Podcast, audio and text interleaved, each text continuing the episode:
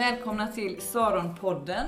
Eh, Jag heter Elin Alm och idag sitter jag här med Lennart Törn som på söndag predikar i Saronkyrkan. Välkommen till podden Lennart. Tack så mycket. Eh, Nu på söndag, eh, som sagt var, så predikar du och det är juldagen. Vad är det för tema på söndag mer än att det är juldagen? Är det Jesu födelse kanske, man kan tänka sig? Jesu födelse, ja.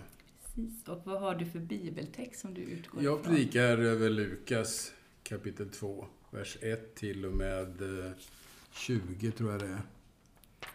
Då Ja. måste jag nästan passa på att säga att det är ju ganska lämpligt att det är just Lukas evangeliet som du får predika över. För jag vet ju vad du har suttit med precis innan jag kommer hem till dig idag och har det här samtalet. Kan inte du kort berätta vad du gör om dagarna just nu? Ja, mina dagar ser ut så här sedan flera år tillbaka att jag, alla vardagar, de flesta i varje fall, så sitter jag vid skrivbordet och arbetar med en kommentar till Lukas evangeliet. Eh, och man kan ju tänka sig att, att ska man behöva sitta så många år eh, med Lukas evangeliet Ja, det gör man om man är intresserad av att läsa mycket av vad andra skrivit om Lukas evangeliet och andra bibelforskare och så. Då finns det väldigt mycket material i fråga om kommentarer, böcker och artiklar och så. Då tar det tid när man går igenom eh, bibeltext efter bibeltext. Så det sitter jag med på morgonen från 8, halv 9 till lunch 12 och sen klockan halv två efter en kort liten sömn efter lunch så sitter jag fram till fyra, halv fem, fem. Varje dag. Så där ja, det är inte illa. Då blir jag lite nyfiken. När jag förbereder mina predikningar så brukar jag ofta leta efter just kommentarer eh, för att utgå ifrån det. Eh, Du som då är en av de som skriver en kommentar, hur gör du när du förbereder en predikan? Ja, jag har ju haft förmånen att ägna mig åt bibeltolkning hela mitt liv. I alla fall mitt vuxna liv och mitt yrkesverksamma liv. Jag har ju arbetat i Örebro på Örebro teologiska högskola i 18 år och sen parallellt med min pastortjänst här i Sarun så var jag ju på universitetet. Så jag har jobbat med eh, bibeltolkning hela tiden. Och det betyder ju också att jag har läst väldigt mycket genom livet. Så att när jag förbereder en predikan använder jag inte en enda bok. För de finns ju i någon mening inuti mig. I mitt nu mera vacklande minne, men, men ändå. Så jag, jag gräver djupt i det jag läst, i det jag tänkt eh, och det jag har också kanske formulerat. Det händer ju att jag går tillbaka till mina egna anteckningar, men jag håller aldrig, eller nästan aldrig, en och samma predikan. Utan jag skriver en ny predikan. Och jag skriver alla predikningar sedan många år tillbaka. Härligt. Och nu då så sitter du och förbereder en predikan om Jesu födelse. Mm. Eh, Och då brukar vi i podden försöka ha ett litet samtal kring just eh, det som eh, predikan kommer beröra, som en förberedelse för de som lyssnar. Så hur förbereder vi oss inför söndagens gudstjänst och framförallt inför julens budskap kanske? Det var en stor fråga. Eh, det första som jag eh, alltid tänker på det är ju att vår föreställning om Jesu födelse förmodligen inte stämmer med vad bibeltexten egentligen berättar om. Alltså vi föreställer oss, med hjälp av alla julkort och alla krubbor och överhuvudtaget eh, traditionen som har funnits i kyrkorna i många, många år, så föreställer vi oss att Jesus inte fick plats på ett hotell eller värdshus. Alltså Maria och Josef fick inte plats på hotell och värdshus och Jesus föddes i en grotta utanför eller tält eller någonting sånt. Eh, men av allt att döma, eh, och här är vi ganska många bibelforskare idag som är inne på det spåret. Av allt att döma så föddes Jesus i ett vanligt hus. Mm. Ett enkelt hus, kanske trångbott. För att de enkla husen på den här tiden, de bestod egentligen bara av ett stort rum eh, där, där den ena delen av rummet var lite upphöjt och den andra delen var så att säga, på marknivå. Och mellan de här två delarna så fanns det en liten trappa, ett par trappsteg. Ehm, och på den översta delen, där, där bodde familjen. Där hade man sitt kök och så vidare. Det var deras vistelse på vintern. På sommaren så, om det var lite större hus, så hade man en trappa utanför och så kunde man vistas, till och med bo i ett tält uppe på taket. Och var det bättre hus så hade man till och med ett mera inbyggt rum på taket. Den här, den här lä, lägsta delen av, av huset där inne, eh, där fanns djuren på vintern. Och i själva, i själva väggen mellan de här två avsatserna, där, eller nivåerna, där hade man murat in eller, ja, murat in eller på något annat sätt skapat krubbor för Aha. husdjuren. Där de kunde få sin föda. Så att när Jesus föddes så var det nog så att Josef och Maria kom till en trångbodd men gästvänlig familj. Eh, men de fick inte plats någon annanstans än där djuren brukar vistas. Och de la Jesus i en krubba, alltså som var matkorgen för, eh, för husdjuren. om det var någon ko eller vad det nu är, åsna eller vad det nu kunde vara för någonting. Se där, ja. Och idén är alltså att Jesus föddes under enkla förhållanden. Det var inte ogästvänligheten som är poängen med berättelsen, utan gästvänligheten under de små förhållandena. Och då blir kontrasten mellan kejsar Augustus och konung Jesus enormt stor. Där Jesus är den representerar den lilla människan, hör till den lilla familjen som i själva verket sen ska bli världens konung. Fantastiskt. Jag måste bara titta mig omkring här hemma hos Lennart. Har du en klassisk julkrubba stående någonstans? Eller? Nej. Du har inte det? Nej. Så när du tänker, när du ser Jesu födelse framför dig, då är det mer ett hus? Eller ja, är det, ja, ja, du hamnar där i dina tankar. Och egentligen eh, kanske inte det spelar någon större roll då, eh, eller hur ska jag tolka dig? Utan det viktiga är att det är under enkla förhållanden, men gästvänliga. Ja, ja. enkla förhållanden och gästvänligt. Precis. Och det är alltså, det, det, det, viktiga med den här texten är just kontrasten mellan Jesus och kejsaren. Det, I denna ogästvänliga värld, politiskt förtryckta värld, föds under enkla förhållanden Jesus som ska bli världens frälsare.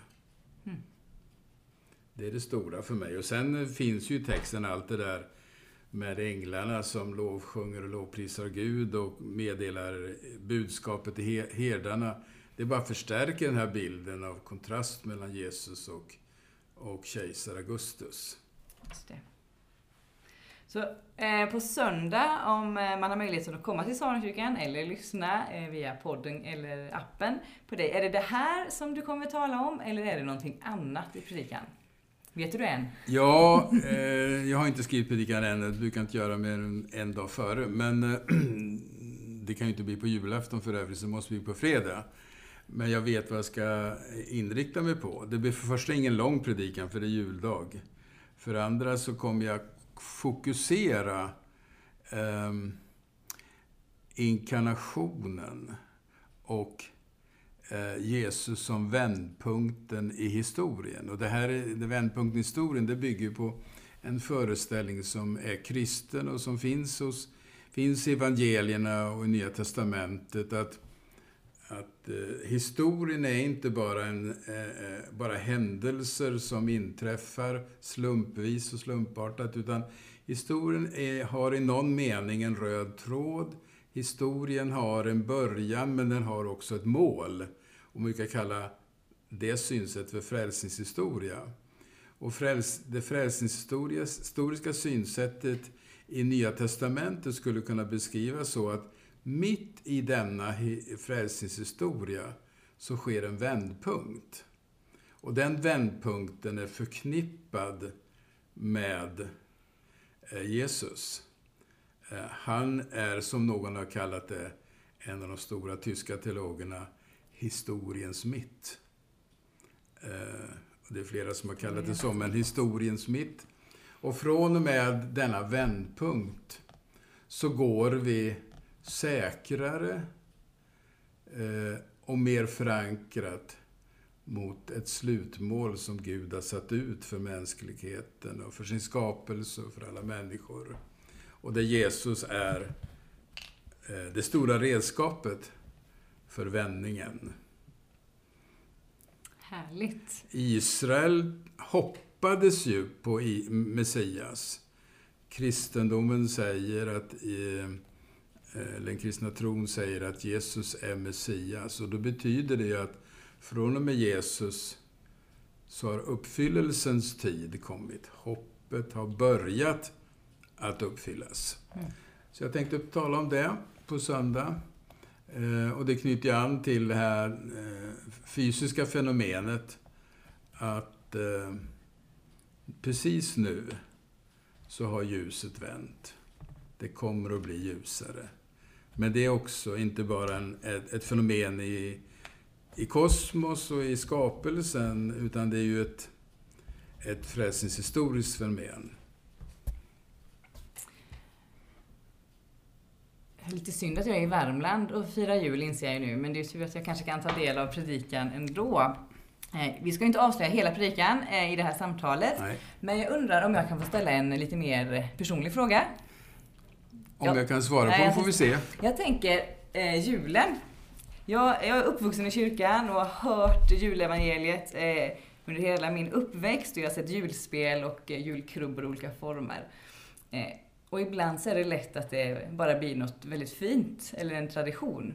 Och då tänker jag, vad betyder julen för dig? Eh, och inte då utifrån en teologisk utläggning, utan vad betyder julen för, för dig, Lennart? Jag har två svar. Dels, dels ett mera teoretiskt svar och dels ett mera kanske personligt svar. Det teoretiska svaret är det att jag har blivit allt mera klar över att högtiderna eh, spelar mycket större roll för traditionsförmedlingen än någonting annat. Vi som är teologer och predikanter kan ju tro och få för oss att det är våra ord som är det viktiga. Och ger vi rätt förklaringar så kommer folk fatta och förstå och tro. Men det där har underordnad betydelse. Det är själva rytmen. Eh, hög, eh, i form av högtiderna som kommer igen som, eh, under ett år, som skapar berättelsen. Och den kristna traditionen, som bygger på rytmen i judendomen, men som kristendomen har byggt upp, där, där är det några högtider som är viktigare eh, eh, under året. Och det är ju jul, påsk, pingst, allhelgona. Och så kan man kanske ta in tacksägelsedagen möjligen. Och det finns naturligtvis andra dagar som är också viktiga. Men de här stora högtiderna, de bildar tillsammans en berättelse som, eh, som vi försätts i och, och, och lever, kan leva i. Berättelsen om livets början, berättelsen om livets problem, om lidandet, berättelsen om Guds möte som pingsten inte minst talar om och berättelsen om livets slut, döden och så vidare. Och den där berättelsen eh, behöver vi och genom den berättelsen kan vi tolka våra liv. Och därför så, därför så är det här med högtiderna väldigt viktigt. Mm. Och när vi inte berättar den berättelsen längre med våra barn, genom att vi inte längre firar högtiderna, så tar vi bort ett tolkningsmönster från dem. Eh, och då måste vi läsa berättelser, eh, tror vi, i söndagsskolan eller vad det, är, vad det nu är. Men det sätter sig inte på samma sätt i kroppen, i livet, i verkligheten. Eh, så för mig har det blivit så att högtiderna, de är väldigt viktiga att, att leva. Och det spelar inte så stor roll hur de ser ut, alltså vad man gör. Huvudsaken är att de, de just påminner oss eh, genom gudstjänsten, andakterna och på många olika sätt och inte minst i, adventstid så blir det väldigt mycket också i sångerna. Och det är viktigt att sångerna hör ihop med berättelsen, för de berättar också. Eh, men de påminner oss om vilken verklighet vi lever i. Alltså att verkligheten är inte bara kosmos. Utan kosmos finns i en berättelse från skapelsen till livets fullbordan. Och det där hjälper oss att förstå vårt enskilda liv, så som vårt livsöde ser ut. Det är det ena svaret. Och det andra svaret är naturligtvis att eh, alltså jag har ju varit sån ända sedan jag var riktigt ung. Att jag, jag kan inte låta bli att fira gudstjänst på de stora högtiderna. Och jag, har, jag söker alltid gudstjänst. Om det inte är någon gudstjänst i Saron eller min församling, så går jag i en annan kyrka. Eh, jag har ofta också till och med gått eh, i kyrkan på annandagar. Jag har sökt efter att, kanske inte så medvetet som jag berättat nu, men jag sökte efter att fira gudstjänst på de stora högtiderna. Så det spelar väldigt stor roll. Sen är ju naturligtvis julhögtiden, när man har blivit en familj, vi har ju tre barn med barnbarn och så, eh, så är julhögtiden en stor möjlighet eh, till gemenskap och möta sina nära och kära. Vi bor ju inte som förr i tiden på samma ställe. Vi måste hitta tillfällen att mötas. Det är fantastiskt med de här högtiderna. Samtidigt går det snabbt över. Man är förväntansfull och sen så exploderar det och sen är det över. Eh, och då, då svarar jag på den upplevelsen, förväntan, explosionen och att det gått över. Det svarar jag på genom att återgå till gudstjänsten, alltså julot eller midnattsgudstjänst eller någon annan mässa för att hålla fast vid att eh, det här mötet med varandra är en del av något mycket, mycket större. Mm. Tack. Vi ska snart avrunda den här, ehm, eh, det här samtalet. Eh, men jag tänker att jag, för några veckor sedan så pratade jag med Magnus Bramer. Det var en adventsgudstjänst och så kom vi in på att prata om julsalmer som, vi, eh, som betyder mycket för oss, eller adventssalmer. Och då undrar jag, har du någon, någon sång som du gärna sjunger eller lyssnar till just på jul? Nu är det mitt minne som spökar. Jag skulle gärna vilja ha sagt många salmer, men jag, eh, jag har inte psalmboken framför mig. men, alltså, nu är ju inte det en adventssalm riktigt, men, men vi sjunger ofta den i advent. Och det är Jesus från Nasaret går fram, en som i gången tid. Det är för mig en väldigt viktig psalm. Och när jag, när jag växte upp med växte upp i, i Stockholm, i Korskyrkan, då var det ju gå Sion, din konung att möta. Och jag har ju sådana starka minnen som barn av, av de här högtiderna, första advent och, och julottan inte minst. För då sjöng eh, tidigt då var det ju en kvinna som hette Ulla Edsmy som sjöng O helga natt. Med tiden så blev det min bror som sjöng O helga natt. Men O helga natt, då vet jag hur man gick i kyrkan, var finklädd, hade fått sina julklappar, jag hade alltid slips, jag är född med slips. Man gick i finklädd till kyrkan och så var det stämningsfullt. Och så kom det där O helga natt. På söndag som sagt var, eh, varmt välkommen till Sonenkyrkan för att fira Tack. gudstjänst tillsammans. Lyssna på Lennart när han predikar utifrån Lukas-texten. Eh, finns det någonting om vi vill förbereda oss som du tänker, att fundera på den här frågan inför söndagen? Eller julafton? Ja, då skulle man nog ställa sig den stora frågan. Eh, vad skulle det betyda för oss om den första julen aldrig hade hänt. Det vill säga om Jesu födelse aldrig hade hänt. Kanske ska svara på den på söndag. Det låter lovande. Som sagt, varmt välkomna till gudstjänst i Saronkyrkan eh, eller gå till någon kyrka där du befinner dig i jul och ta del av den stora berättelsen. Och följ gärna Saronkyrkan på Facebook, Instagram och via vår hemsida.